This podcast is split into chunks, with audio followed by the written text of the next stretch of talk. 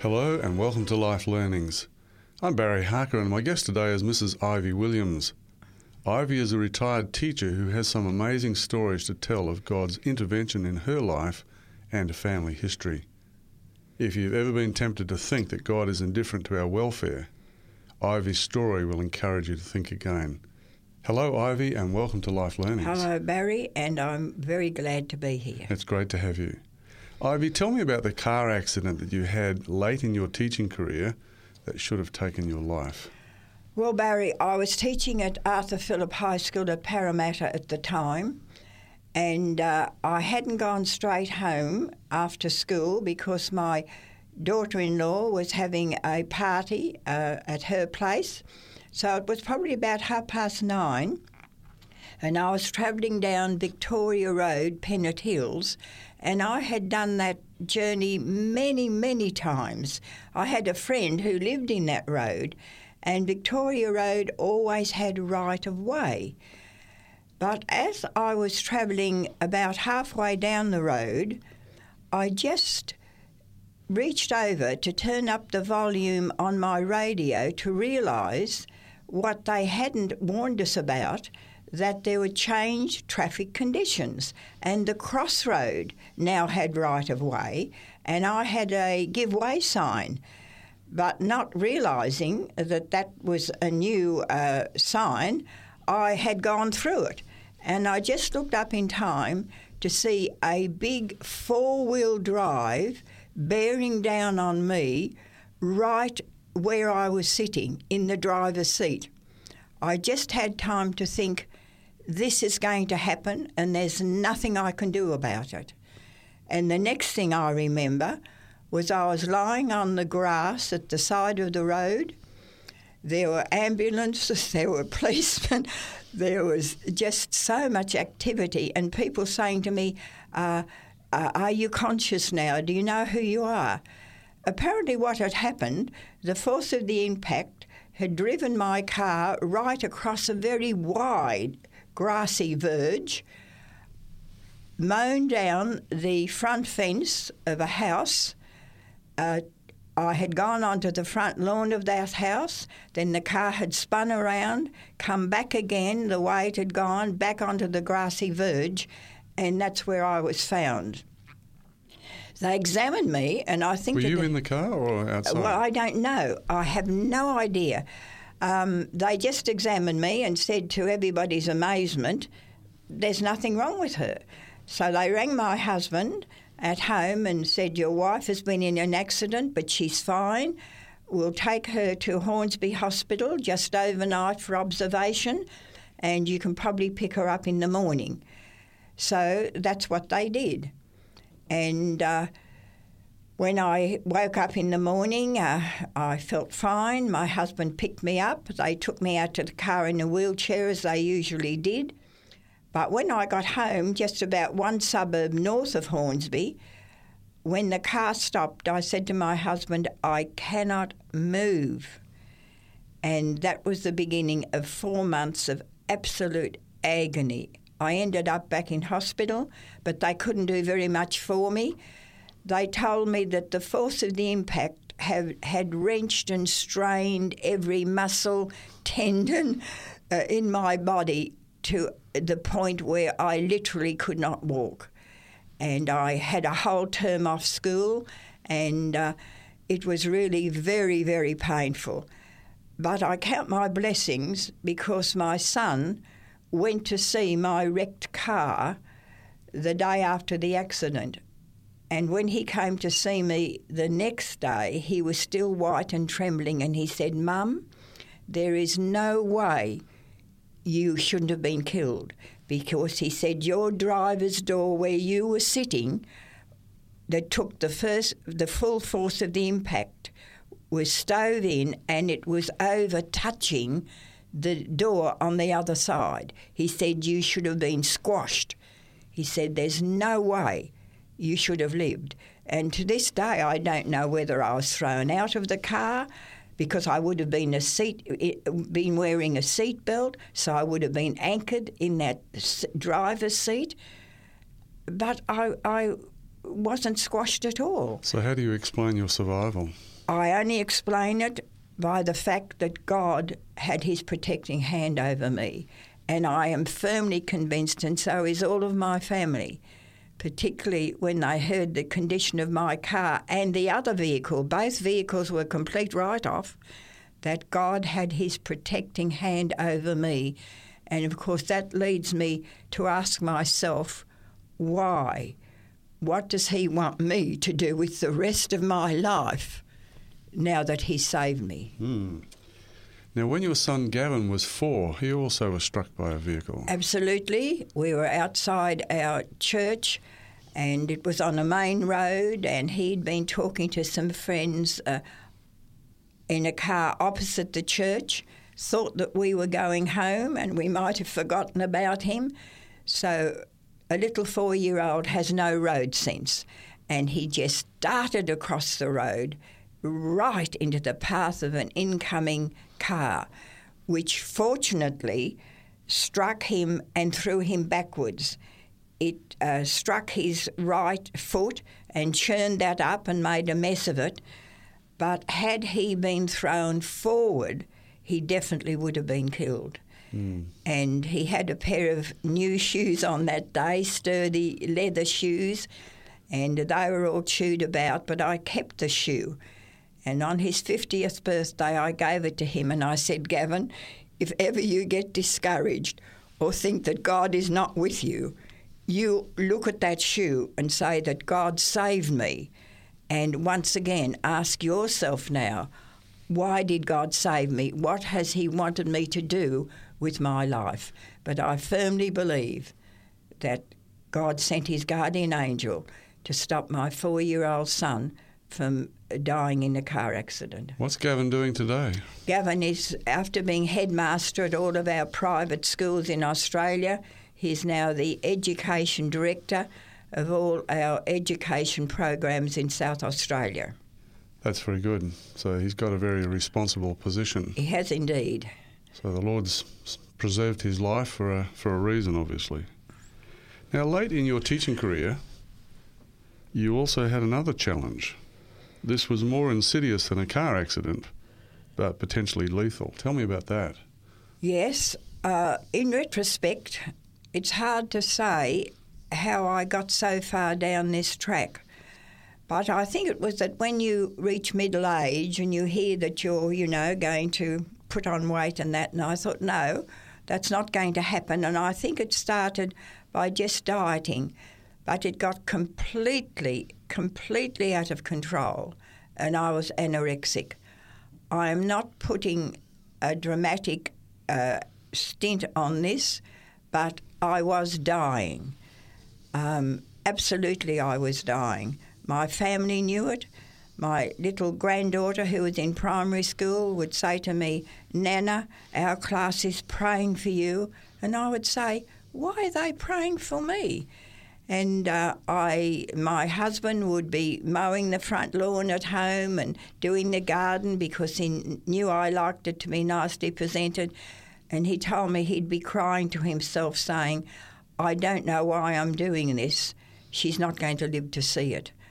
I was under the best eating disorder specialist in Macquarie Street. I was under so many psychologists, but it didn't make any difference. It, anorexia is actually a mental illness, and I had gone a long way down that track. And what people don't understand is that an anorexic can only be understood by another anorexic.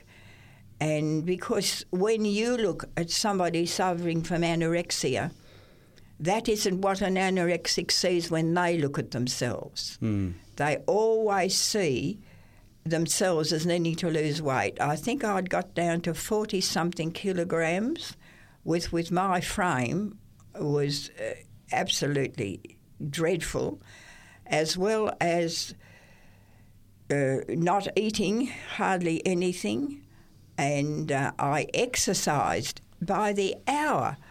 I had to sign on at school. I was still teaching at half past eight in the morning. I would go to an aerobic class before school. I would do one a- after school. I would jog five kilometres every morning. And you cannot starve your body, you cannot put it through that exercise routine and not have your body suffer. And I was dying. So you had a distorted sense of yourself. Oh, absolutely. You get a distorted sense of your body image. And that is why anorexics die.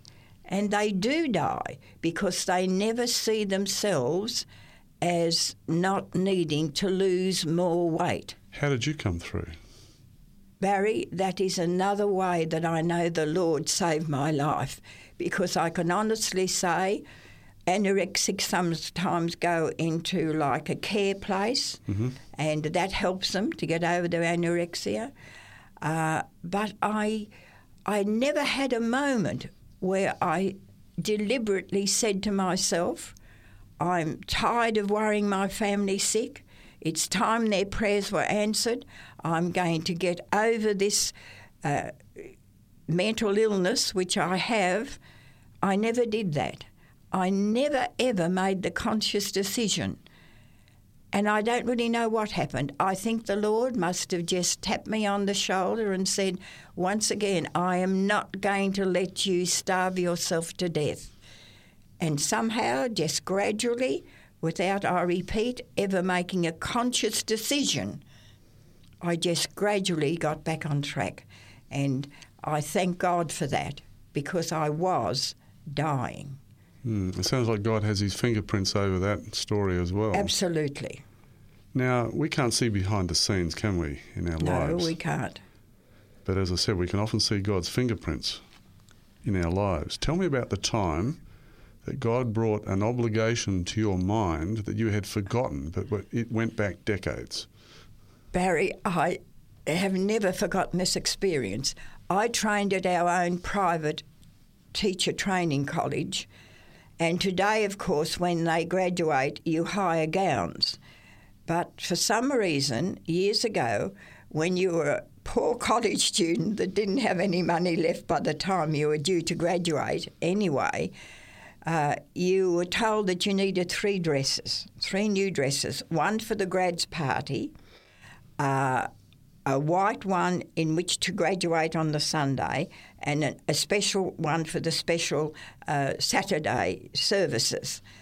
And of course, I had ended up with no money, but um, the family helped me buy the material. I had a sister who was a wonderful seamstress, and she made me three beautiful dresses. Uh, but one of them she couldn't quite finish. And there was a sewing teacher at the college where I was training, a lovely lady. And so I took this dress to her and I said, Look, um, I'm not a seamstress, I never have been. Could you finish this for me and I will pay you for it? And she said, Certainly, dear. And she did that.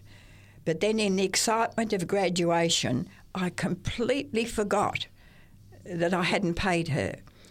And it must have been 25 or 30 years later that one day, just out of the blue, I heard a voice say to me, You never paid that lady.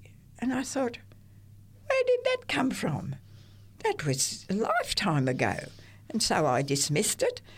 But the thought kept coming back, You never paid that lady for your dress. And I thought, This is peculiar. So I said to my husband, I told him the story. I said, But I keep getting reminded all these years later that I never paid that lady. And he said, Well, you've got to pay her now. I said, Oh, no. I said, oh, All I know about her now is that she came from New Zealand. And I don't know, she probably went back and she wasn't young at the time, so she could even be dead now. So, you know, it's not worth worrying about. A voice spoke to him and he kept insisting, Find out where she is and you've got to pay her. So, feeling rather foolish, I rang the college and they said yes. She had come from New Zealand and she'd gone home. So, we rang the organisation for which she had worked, the head office, and we said, "This is this lady back in New Zealand." They said yes, And so we said, Well, where is she? They, they said, Well, she's still alive and she's in a retirement home here. So we said, Could you give us the address? And they gave us the address.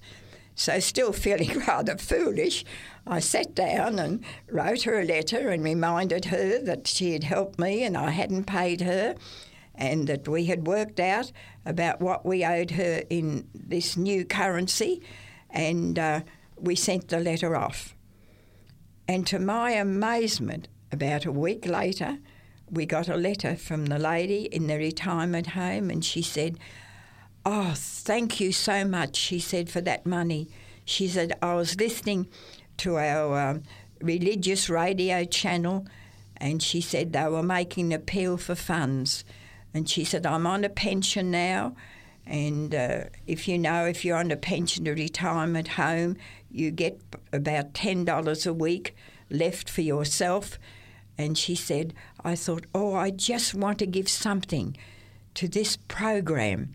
But she said, I didn't have any money left. So she said, I prayed a specific prayer to God. And I said, Dear God, you know that I want to help this cause, but you also know that out of my pension I can't do it. Would you please arrange for someone to send me some money so I can support this cause? And she said, a few days later, she said, Your letter came. She said that was a direct answer to God's prayer. And that made my husband and I say to ourselves, when you hear that voice of God, which we call our conscious speaking to us, don't ignore it. Mm. Because there's a verse that says, Before they call, I will answer, and while they are yet speaking, will I hear. And I'm sure that the very time that she was praying, that voice was speaking to me and telling me what I should do. And Barry, I have never forgotten that. Hmm be pretty hard to forget, I'd imagine. Absolutely. Ivy, this seems like a good time to look at the passage of Scripture that means so much to you. Would you read that passage? Yes, Barry, I certainly will. It's found in Proverbs 3, verses 5 and 6. And this I can say I have proved in my life. Trust in the Lord with all your heart and lean not on your own understanding. In all your ways acknowledge him, and he shall direct your paths. And Barry, uh, looking back on my life and the life of my family, I can honestly say he has directed our paths. Hmm. It wasn't always down the path of our choosing. It wasn't always a path where we knew where it would lead. But in retrospect, it was always the right path. And you say to yourself, I would not choose to be led any other way. And believing that He is directing your path is what we call faith. Mm. And we have to show faith. I read a definition of faith that says faith is believing in advance what only makes sense in reverse. And time and time again, I can testify that that is true. Mm. Now, I usually ask people on this program to tell me what they've learned from their lives towards the end of the interview. But you've told me some wonderful stories. And so I'd like to do that now because I think it would help our listeners to make sense of some of your remaining stories and what you've just told me. Well, I think it's a summation of what I've just said that always trust God no matter what. And always to know that nothing is impossible with God. Mm. And that's why, as human beings, we find that hard to grasp that nothing's impossible with God. But I know that nothing is impossible. Mm. And so I think that I would say to pe- to listeners, just believe that. And also, one of my favourite uh, quote texts is, I will never leave you or forsake you. Okay, yes. Sometimes we feel that He has left us, but He hasn't. And another one, I have loved you with an everlasting love. I mean, you put all of those together and you know that you have a God who cares about you and who loves you uh, no matter what. Yes. And When we talked pr- prior to the interview, you said something to me that has stuck in my mind. You said that God is Lord of the molehills as well as the mountains and the valleys. What's that about? Oh, well, you know, we think that God is always with us in the, the big experiences of life, you know, when we're up on a mountaintop or when we're down in a valley. But I believe firmly that He is interested in the little things of our life. I remember once I was with my sister and I drove into a parking uh, lot where it was hard to get parking, but there was one there. And when I drove in, I said, Oh, thank you, Lord, for finding me this space. And my sister said, Oh, I say that.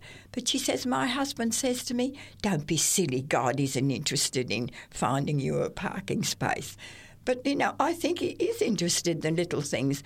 After all, he says, um, two sparrows can't fall to the ground that I don't know about it. The hairs of your head are numbered. And, uh, you know, I uh, don't know anything about how a car works, except that the engine's at the front and the boot's at the back. But often I would be driving quite a long way to, to school and not taking any notice of anything. And a voice would say to me, Look at your petrol gauge. And I would look, and it'd be just on dead empty.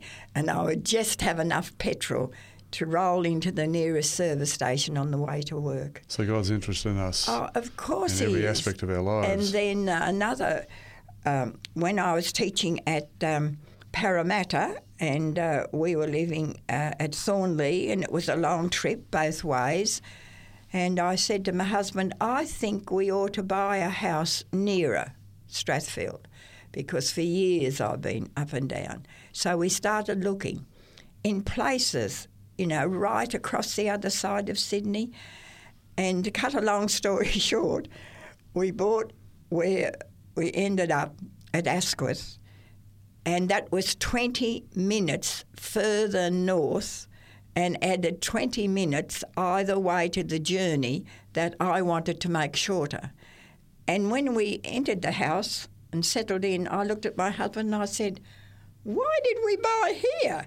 I wanted less driving to school, and now I've got more. And you say, well, God's not interested in, you know, where you buy a house. Barry, in retrospect, he knew where we needed to be. Both of my sons ended up going to Macquarie University, which by car was 20 minutes door to door.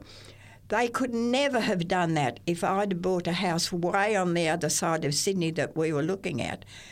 And I firmly believe that God chose that house knowing that in many ways it was the exact place where we should be. So I am convinced that God is the God of the molehills in our life. And I think, Barry, we should remember that often we only turn to Him in the mountaintops or the valleys, but we should turn to Him every day in our life.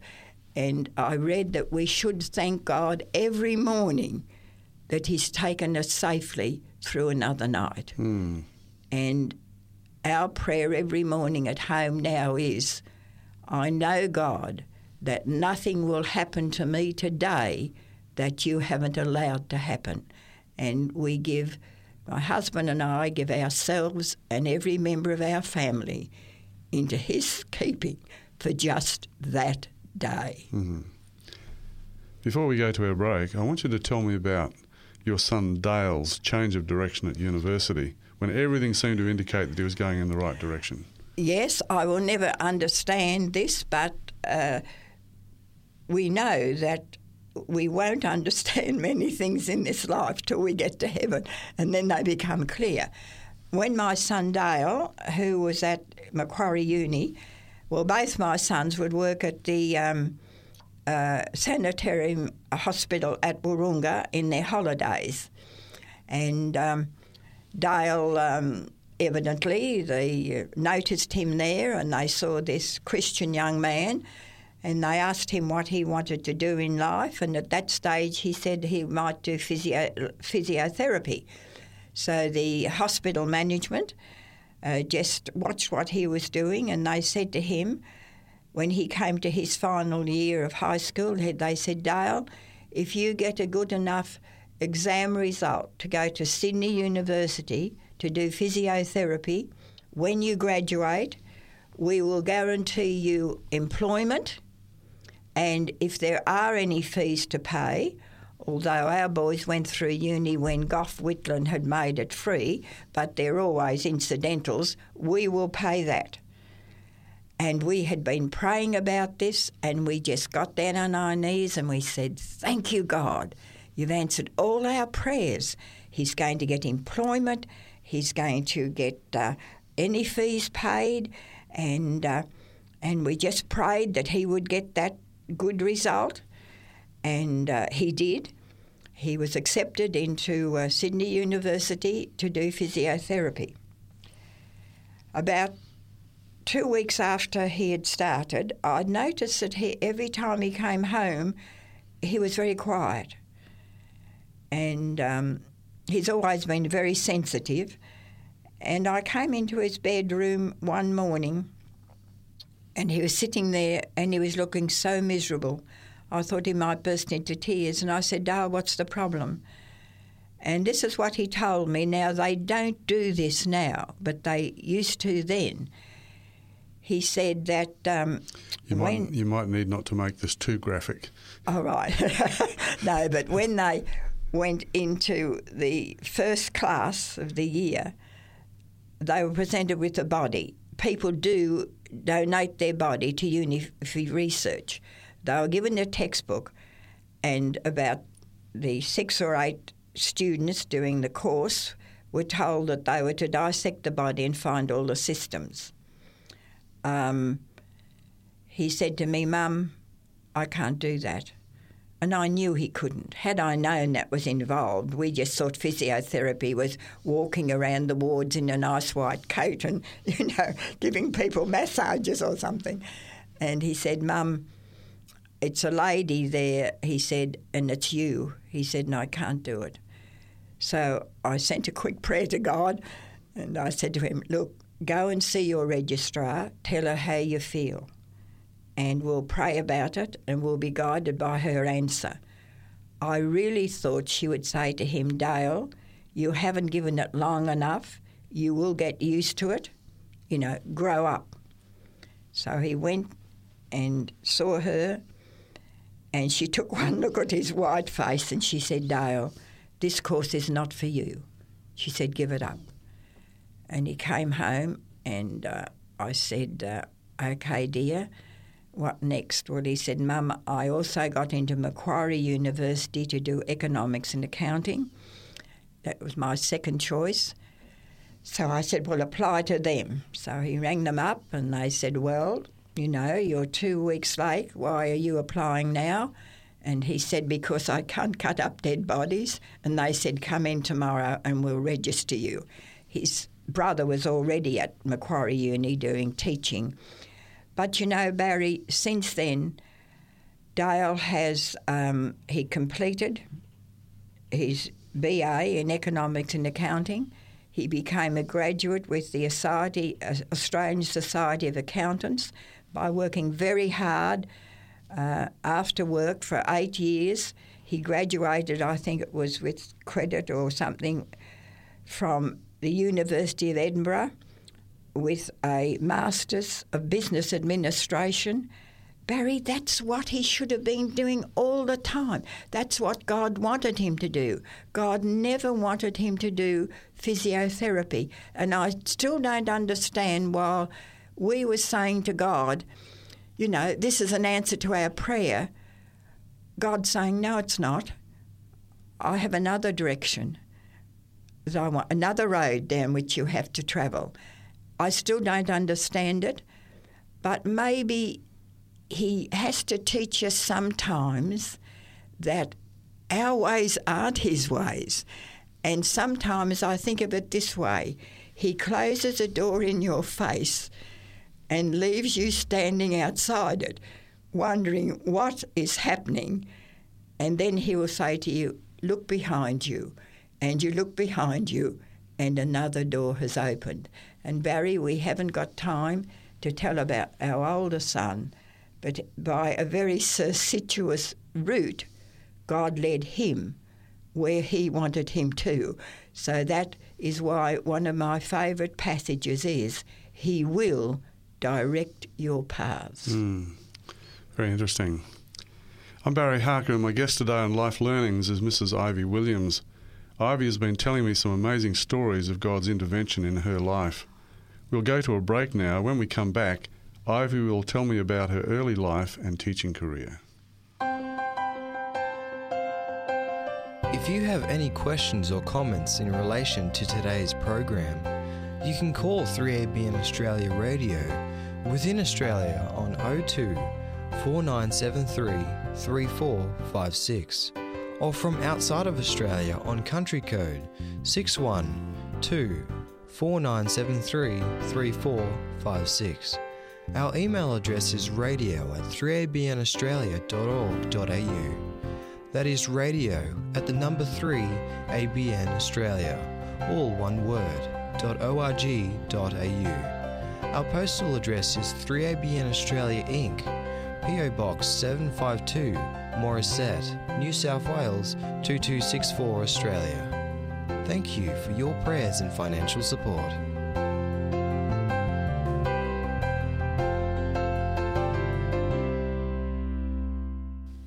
If you've just joined me on Life Learnings, I'm Barry Harker, and my guest today is Mrs. Ivy Williams.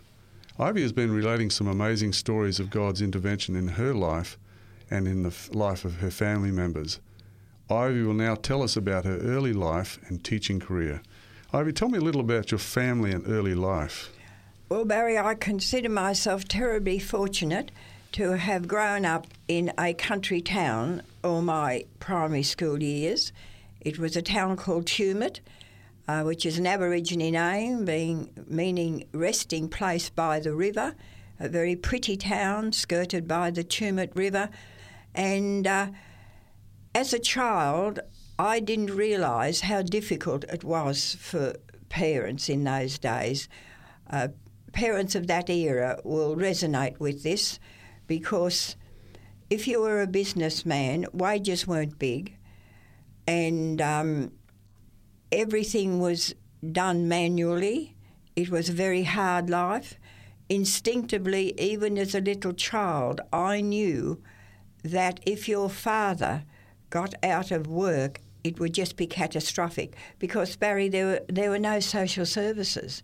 So what did you do? Fortunately, country people uh, are very uh, hospitable people in that they will look after each other, but you don't don't like to be thrown on charity. So it was extremely difficult.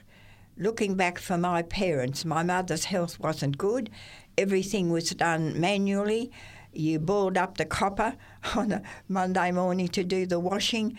And I remember in the kitchen there was what they call the big old black Metters stove that had the firebox which uh, had to be kept going all day.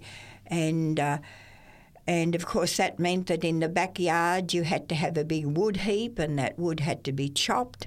And because the, the winters were very cold, in one room of the house there was a great big fireplace, and that, that took a lot of wood uh, so that you could keep warm. So for parents, it was extremely difficult.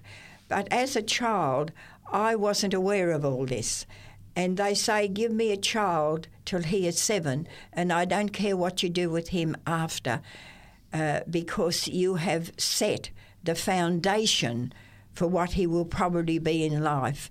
And some of my teaching down the line showed me that. So I, I was very happy.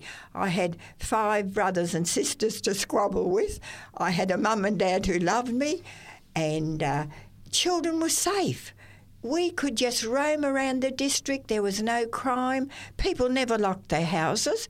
I mean, why would you shut your house? There was nothing to fear. And uh, everything that we did as children was very active. We played hopscotch. Uh, we all had skipping ropes. Uh, we just um, went up and ran round the park, and and uh, so you never saw an obese person, and you never saw an obese child, because everything was manual labour and activity. Mm. And so I just remember a very happy childhood and a mother who taught me as a very young child a love of reading and a love of poetry, far beyond my years, and who also, with her brood of children that, uh, you know, were just poor, really, uh, locked into this country town, and she just wanted us to know that we could rise above our environment. Of course, we had our own training college and to go to that when you're a poor kid in Tumut was like reaching for the moon. Do you know, Barry, that because of my mother's praying, her planning, her plotting, she never asked God to do anything that she didn't work with Him to bring about. I wish I could tell you some stories, but we haven't got time. But five of those six children ended up at this training college as a result of our mother's prayers her example, and her telling us that we could rise above the environment that we had as a child. Ivy, your mother died when she was 54. Yes. And you were only a teenager at the time. I was. What impact did that have on you? Well, Barry, uh, it helped me to realise that in many ways I was alone now. Uh, my sisters came to live with me for a little while, but then they went had to go about their education, and for twelve months I board, boarded unhappily, very unhappily, with a couple that didn't know care whether I studied or I didn't, and I I was only fifteen uh, at the time when mother died, and by the time I was boarding, I was in the last year of high school, and. Uh, and it wasn't that my family didn't care about me, but in those days, uh, you know, communication was by that red phone box on the corner if there happened to be one in the district, if you happened to have the right money to use it, and if it happened to be working. Otherwise, you just had to write letters. And of course, they were all busy with what they were doing in life. But um, uh, for me, studying uh, was something I had to do. Uh, failing was not an option, and in that last year of high school, the Lord blessed me with the most wonderful friends at Hornsby Girls Car High that anybody could ever have. But I just knew that if I was going to get through the studies, get the exams, uh, such a place where I could be accepted to do teacher training, that I was on my own.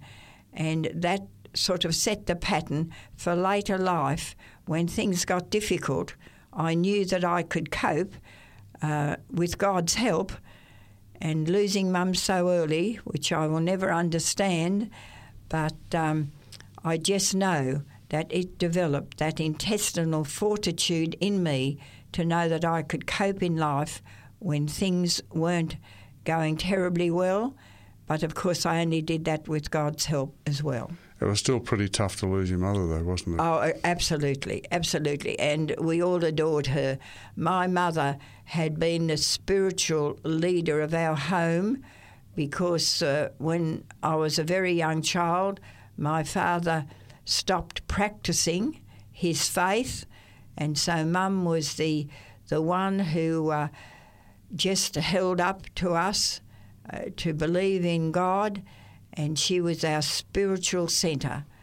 And uh, when she died, it's a great credit to her that the members of her family just remembered what she taught them mm. about God. Yeah. Why did you choose teaching as a career? Barry, I didn't. And this is another thing. I will never understand it. I was the youngest of six.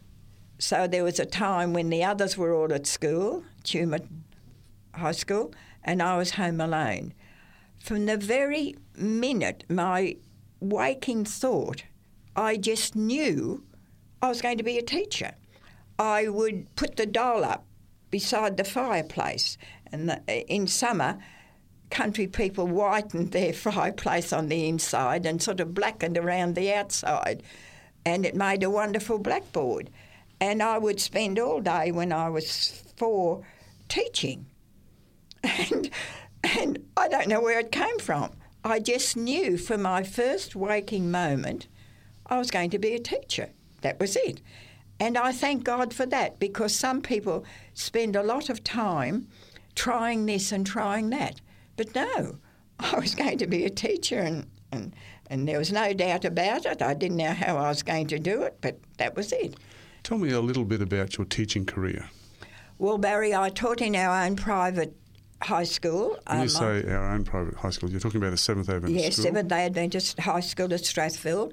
My speciality was English when I was allowed to.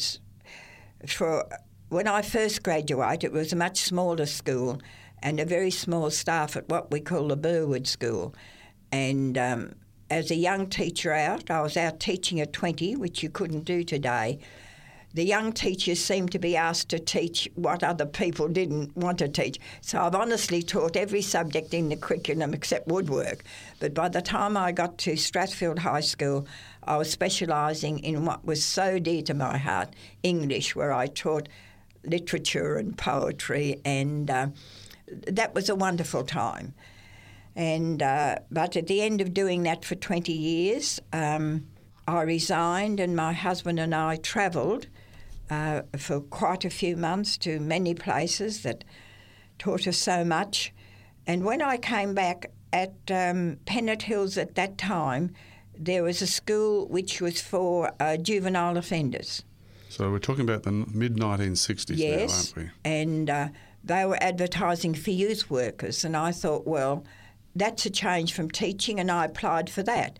But when the office staff saw my resume, they said to the headmaster at this facility she would do better as a teacher. So, anyway, they interviewed me and I became a teacher. Barry, this was a situation where children from 6 to 12 who were chronic truants, which was an offence, were serving out what they called a remand sentence of 12, 6, 12, or nine months, whatever they were given.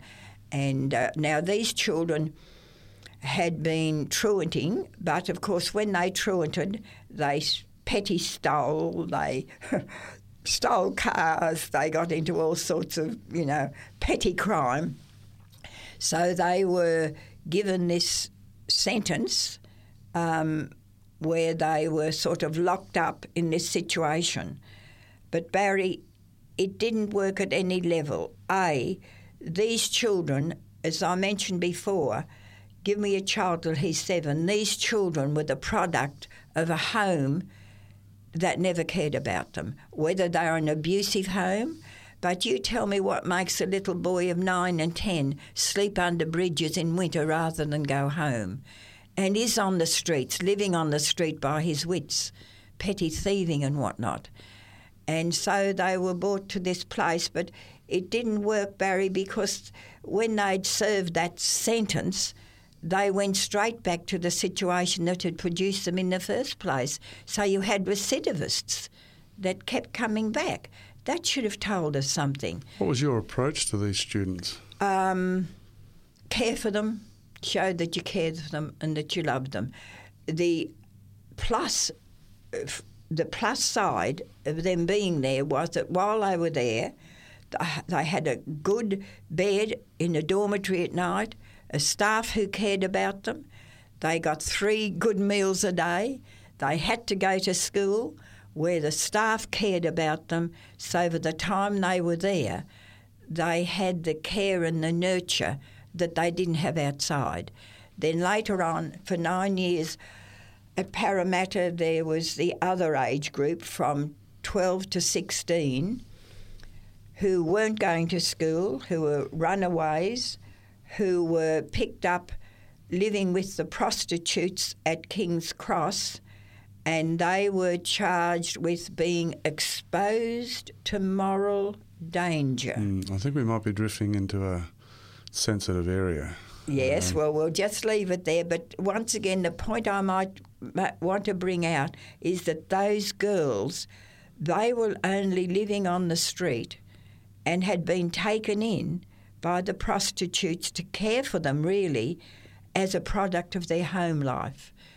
And so I would just like to make the point that the best thing we can do for our children, even today, more today with drugs and, and abusive families, is to give your child, particularly in those early years, a, a childhood where he's valued and he's loved. And you know, Barry, what horrified me when I did that course in special education, which I did, um, I thought that if a child had been brought up in an abusive home, they would say, Well, I didn't like it, so when I have a home, I will have a caring home.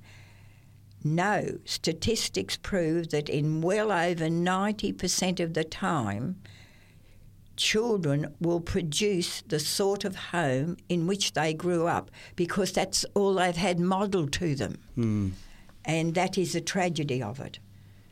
And that is why our children deserve to have a home where they're loved and they're cherished. Otherwise, Barry, who pays for it? Society pays for it. Mm. How did you come to be doing some extra training in special ed? Well, uh, when I'd been uh, teaching the girls uh, from 12 to 16, and uh, it was difficult, believe me, very difficult. Uh, these institutions had been run by what was called YACS and DOCS, and I think now it's called the Department of Social Service. But the inspector from the education department came out and said, We are going to take these places back under our banner. And I said, Good. And he said, You have I said, Well what will I do now if you're closing down? He said, Well you have been doing special education for years now. He said every year we release twenty five teachers on full pay to do special education.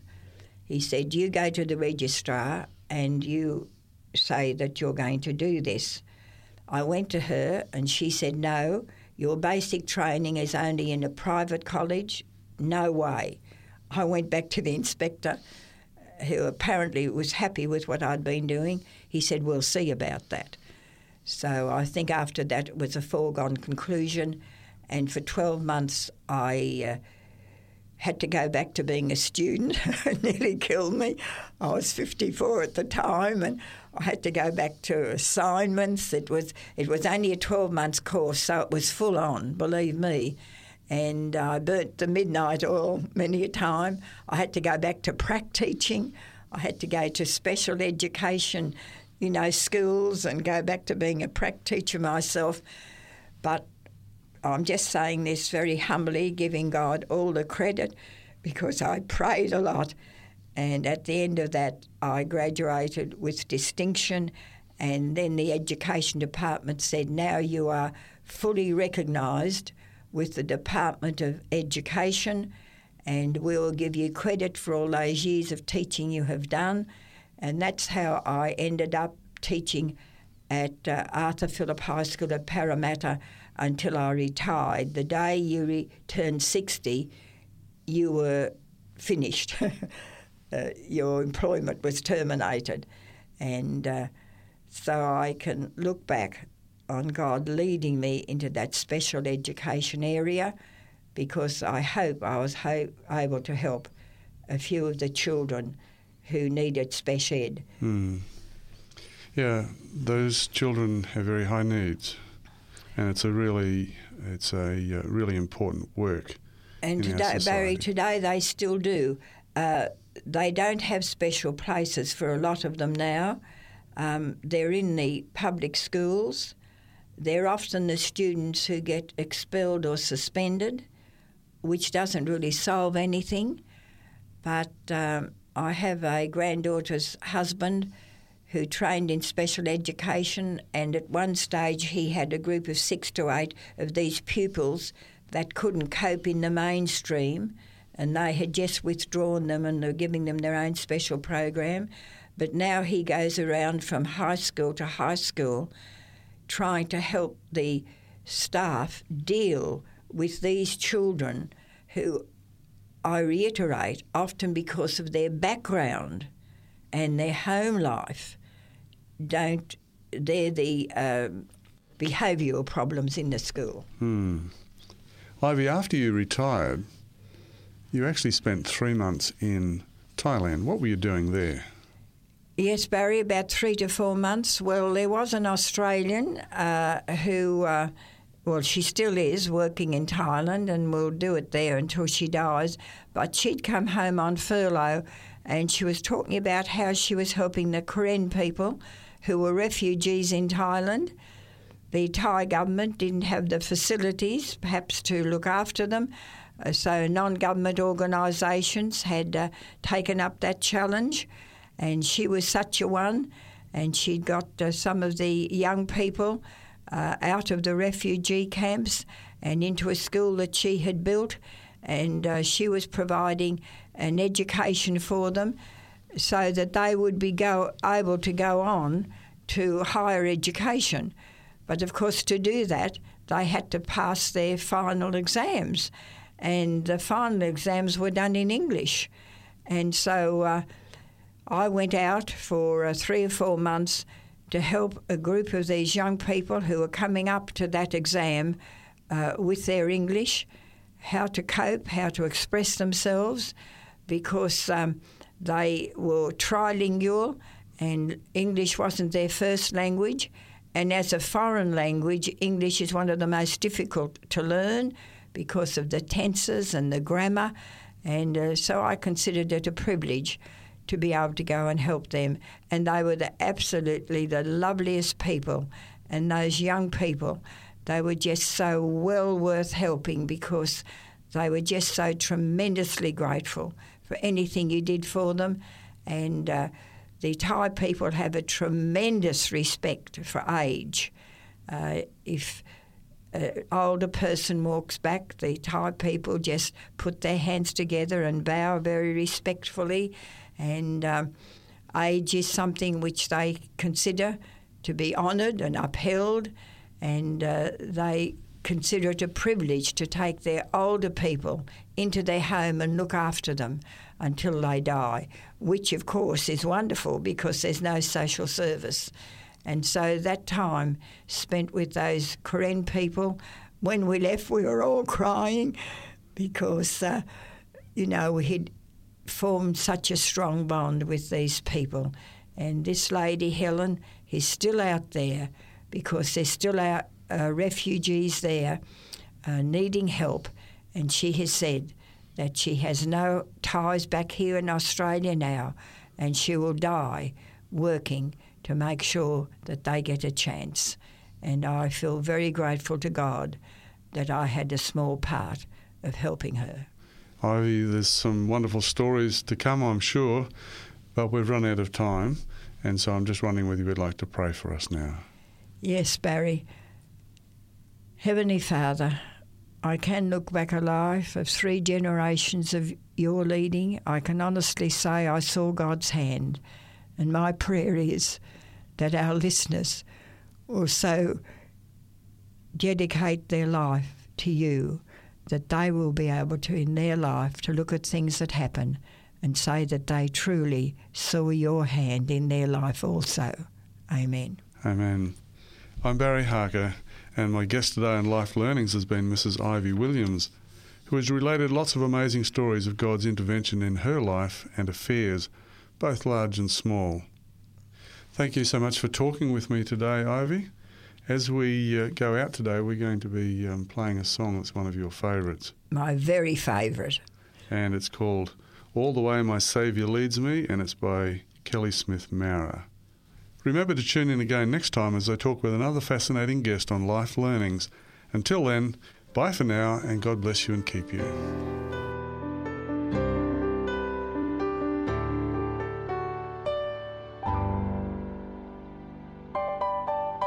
In today's program, Ivy Williams quoted from the New King James Version of the Bible. You've been listening to a production of 3ABN Australia Radio. One of the great invitations of the Bible is found in Matthew 7 and verses 7 and 8. Ask, and it shall be given you. Seek, and ye shall find.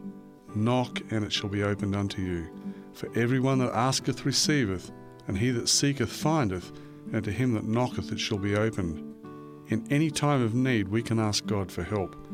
If we ask in faith, He will hear us. If you are suffering moments of distress or despair, why not ask God to help you? Talk to God like you would talk to a friend and tell Him your need. May God bless you as you consider this gracious invitation.